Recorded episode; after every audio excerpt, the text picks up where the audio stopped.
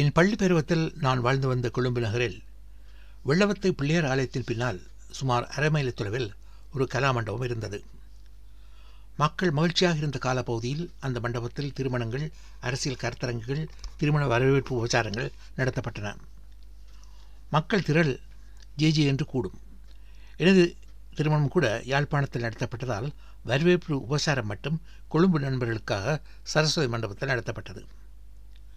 கொழும்பு மக்கள் தமது மகிழ்ச்சி இழந்து இழக்கக்கூடாத அனைத்தையும் இழந்து அகதிகளாக நின்றபோது கொழும்பு தமிழர்களின் தற்காலிக முகாமாக அடைக்கலம் கொடுத்து யாழ்ப்பாணம் போவதற்கு கப்பல் வரும் வரை தரைக்கு மேல் ஒரு கூறியாக திகழ்ந்ததும் இதே சரஸ்வதி மண்டபம்தான். நைன்டிஸ் கிட்ஸ் எனப்படும் முப்பது வயதுக்கு குறைந்த என் தம்பி தங்கைகளுக்கு இதெல்லாம் தெரிந்திருக்க நியாயமில்லை. நினைவு கட்டிய காலம் தொட்டு வெள்ளவத்தை சரஸ்வதி மண்டபம் என்றால் ஒரே பாட்டும் சலங்கு ஒலியும் நாடகமும் கல்யாண சாப்பாடும் தான் பலருக்கு நினைவுக்கு வரும். என் சமகாலத்தவர் என் சம வயதினர் தமது கலைத்திறமைகளை அரங்கேற்றவும் சரஸ்வதி மண்டபம் தான் பயன்பட்டது. கொழும்பு தமிழ் மக்கள் பொதுவாகவே கலைப்பிரியர்கள். சனிக்கிழமை நல்ல நகைச்சுவை நாடகம் என்று நடக்கலாம் சரஸ்வதி மண்டபத்தில் என்று செய்தி பரவத் தொடங்கியதும் சரஸ்வதி மண்டப வாசலில் குடும்பங்கள் திரளத் தொடங்கிவிடும்.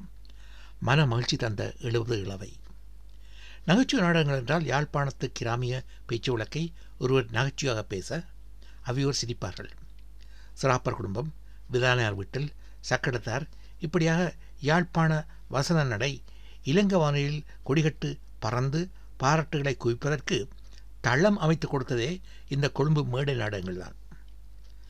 தமிழ்நாடு கொடும்பாக்கத்தின் ஜெமினி ஸ்டுடியோஸ் அதிபர் எஸ் எஸ் வாசன் யாராவது திறமசாலிகள் தம்மிடம் வந்தால் அவரை விருங்கியோடு வெளியே போக விட மாட்டாராம்.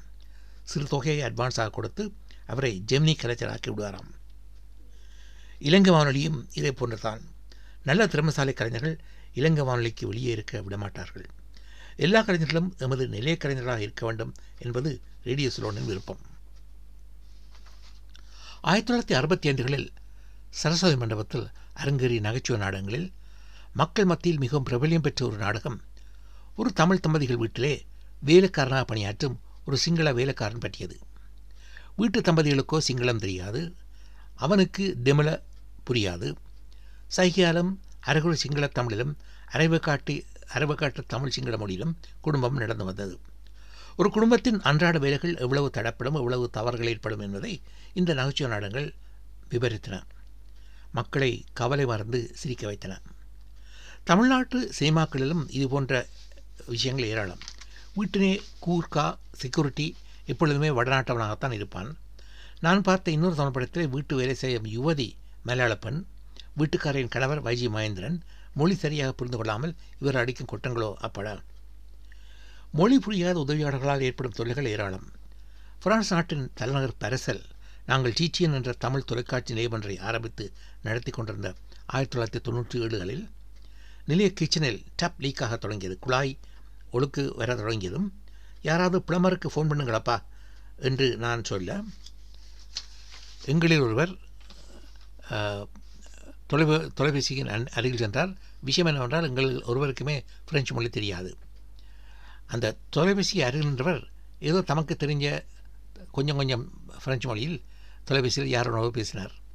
அடுத்த ஐந்து பத்து நிமிடங்களில் கிணிகிணி என்ற ராட்சத மணியோசையோடு தீயணைக்கப்படை எமது தொலைக்காட்சி நிலையத்தை சூழ்ந்து கொண்டது.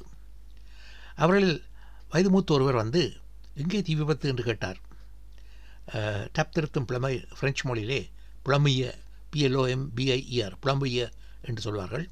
தீயனுக்கு ஃபைவ் ஆயிட்டு பிரெஞ்சு மொழியிலே பம்பிய பிஓஎம் பிஐஇஆர் என்று சொல்வார்கள். இந்த மொழி மயக்கத்தால் எங்களுக்கு இந்த குழப்பம் ஏற்பட்டது. அந்த தீயணைக்கும் படை பெரியவர் எங்களுக்கு பிரெஞ்சு மொழி பாடம் நடத்திவிட்டு புறப்பட்டார். மீண்டும் கொழும்புக்கு செல்வோம். கொழும்பிலே சிங்கள வேலைக்காரனாக அந்த பாத்திரத்தில் நடித்து பெரும் புகழ் சம்பாதித்தவர் என் இனிய நண்பர் ஆறுமுகம். பண்டா என்ற சிங்கள பாத்திரத்தில் தத்ரூபமாக அவர் நடித்ததால் அவர் பண்டா ஆறுமுகம் என்றே குறிப்பிடப்பட்டார். இதேபோல கொழும்பு நாடக மேடைகளில் இன்னொரு பாத்திரம் திக்குவாயோடு திக்கி திக்கி பேசும் பாத்திரம். மன வருத்தப்பட வேண்டிய அந்த பாத்திரம் மக்கள் சிரிக்க வேண்டும் என்பதற்காக நாடகத்திற்குள் பூத்தப்பட்டது இலங்கை மேடைகளில் மட்டும்தான் இப்படியான கோமாளத்தனங்கள் என்று நான் சொல்லவில்லை. இங்கு பிரிட்டனில் பிபிசி மற்றும் ஐடிவி தொலைக்காட்சிகளில் நகைச்சுவை என்ற பெயரில் நடத்தப்படும் சிட்காம் அதாவது சுச்சுவேஷன் காமெடி நிகழ்ச்சிகள் கொழும்பிலே சிங்கள வேலைக்காரப்படியின போல லண்டனிலே வெள்ளையர் அல்லாத வேற்றினத்தவர் பலர் இருக்கவே இருக்கிறார்கள். ஆயிரக்கணக்கில் இருக்கிறார்கள். லண்டன் வெள்ளையின சிற்றுண்டிச்சாலை ஒன்றுக்குள் நீங்கள் போனால் அங்கு வெள்ளையர் இல்லாத கருப்பின அல்லது ஆங்கிலம் தெரியாத வேற்றினத்தவன் வெயிட்டராக இருப்பான். நீங்கள் இதை நிச்சயமாக காணலாம். இதையே ஒரு மையப்பொருளாக்கி வெற்றிகரமான ஒரு சீரியல் நடமாக பிரிட்டிஷ் தொலைக்காட்சியில் பல வாரங்களாக ஒளிபரப்பினார்கள். பெயர் ஃபால்டி டவர்ஸ் பாலிவுட்டின் ஹிந்தி திரையுலகில் ஸ்ரீதேவி நடிகை ஸ்ரீதேவிக்கு ஆங்கிலம் பேச தெரியாது என்பதற்காக ஒரு படத்திலே அமெரிக்காவிலே ஸ்ரீதேவி போய் இறங்கியதும் அவருடைய கணவர் மகளும் ஸ்ரீதேவியை ஆங்கிலம் படிக்க அனுப்புவார்களே நினைவிருக்கிறதா? அதே போல வயது மூத்த வந்தர் குடிகளுக்கு ஆங்கிலம் கற்றுக் கொடுப்பதற்காக இங்கு லண்டனில் நிறைய வகுப்புகள் நடத்தப்படுகின்றன. இதையே ஒரு கருப்பொருளாக்கி மைண்ட் யுவர் லாங்குவேஜ் என்று ஒரு டிவி தொடர் ஆயிரத்தி தொள்ளாயிரத்தி எண்பது தொண்ணூறுகளில் ஒளிபரப்பாகி மக்களை வயிறு குலுங்க சிரிக்க வைத்தது. ஆங்கிலம் படிக்க வைத்த மாணவ மாணவியர் ஒரே நகைச்சுவை கும்மாளம். தோற்றம் பேச்சு எல்லாமே சிரிப்பு. ஒரு சீக்கியர் குல்லா போட்ட ஒரு பாகிஸ்தானியர். பெண்களை கண்டால் பல்லை காட்டி ஆஹ், பல்லளிக்கும் ஒரு இத்தாலியர் கவர்ச்சி உடையிலே உடலை காட்டி கொண்டு வரும் ஒரு பிரெஞ்சு மாணவி தன் தலைவர் மாசு மாசு மாசத்துங்க கொள்கைகளை பரப்பும் ஒரு சீன மாணவி புடவை கட்டி கொண்டு வரும் ஒரு அசட்டு இந்திய பெண். இவர்களை வைத்துக்கொண்டு வகுப்பு நடத்தும் ஒரு இளம் ஆங்கில ஆசிரியர். ஆயிரத்தி தொள்ளாயிரத்தி தொண்ணூறு இரண்டு இரண்டாயிரம் ஆண்டுகளில் பிரிட்டனில் நிறைவேற்றுமை இல்லாமல் ஆட்சேபனை எதுவுமே இல்லாமல் மக்கள் பார்த்து மகிழ்ந்தது இந்த மைண்ட் யூ லாங்குவேஜ் அமெரிக்க தொலைக்காட்சிகளிலும் இதே நிலைதான். அங்குள்ள அப்பையாமைகளில் சோமபாலாக்களில் பட்டியல்களை பீட்டர் நடித்த த பார்ட்டி என்ற படத்திலே காட்டியது போல கருப்பினர்களை நையாண்டி செய்து மக்களை சிரிக்க வைத்துக் கொண்டிருந்தார்கள். இதற்கெல்லாம் கடந்த பத்தாண்டுகளில் முடிவு கட்டப்பட்டு விட்டது.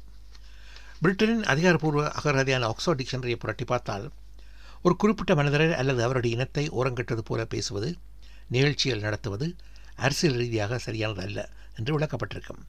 இதனால் பிபிசி போன்ற டிவி நிறுவனங்கள் பொலிட்டிக்கலி கரெக்ட் அரசியல் ரீதியாக நேர்மையான நிகழ்ச்சிகளை மட்டுமே காட்டப்போவதாக உறுதி பூண்டிருக்கின்றன. இதனால் பழைய டிவி தொடர்கள் மக்களை விமானம் பெற்ற தொடர் நாடகங்கள் இனிமேல் சின்ன திரைக்கு வரவே மாட்டான் பிபிசி டிவி நிறுவனம் இந்த வெற்றிகரமாக இந்த சீரியல் தொடர்களை அம்பு ஒன்று கைவிட்டதும் இந்த சீரியல் தொடர்கள் லண்டனில் உள்ள வீடியோ கடைகளிலும் எடுத்து ஒழிக்கப்பட்டன. சரி அடுத்த தடவை நான் கொழும்புக்கு போகும்போது மெஜஸ்டிக் பிளாசா லிபர்ட்டி பிளாசா போன்ற கடைகளில் உள்ள வீடியோ கடைகளில் இவற்றை பெற்றுக்கொள்ளலாம் என்ற இடத்தில் அந்த கடைகளிலும் போய் ஏறி இறங்கினேன். அங்கும் மாற்றம்தான் இங்கு லண்டனில் கடந்த சில காலமாக திரைகளிலிருந்து மறைந்துவிட்ட ஃபோல்ஜி டவர்ஸ் தொடர் நாடகத்திற்கு ஒரு வினோதமான அஞ்சலி ஒரு மரியாதை. ஒரு தனியார் நிறுவனம் நாத்தார் விடுமுறை காலத்தில் செய்தது. தேம்ஸ் நதியிலே நங்குரமிட்டிருக்கும் ஒரு நாகரிக வள்ளம். சிறு கப்பல். அதன் பெயர் ஃபோல்ஜ் டவர்ஸ் இரவு ஏழரை மணிக்கு உணவு பரிமாறப்படுகிறது. சுவையான உயர்மட்ட உணவு. சுமார் ஐம்பது பெறுமதி சுமார் ஐம்பது பவுண்ட்ஸ் பெறுமதியான உணவு. ஆனால் நாங்கள் செலுத்த வேண்டியதோ எழுபது பவுண்ட்ஸ் காரணம் உணவு பரிமாறுபவர்கள் பெசல் ஃபோல்ட்டியும் அவருடைய மனைவி சிபிலும் கோமாளி வேலையாள் மனியலும் தான். ஏறக்குறைய அதே நிஜத்தோட்டம் கொண்ட மூவர் உங்களுக்கு உணவு பரிமாறுவார்கள். அதே பின்னணி இசை அதே கனைப்பு அதே நகைச்சுவை. உணவு உண்டவர்கள் நகைச்சுவையும் ரசித்தார்கள். இவ்வளவு அற்புதமான கற்பனை.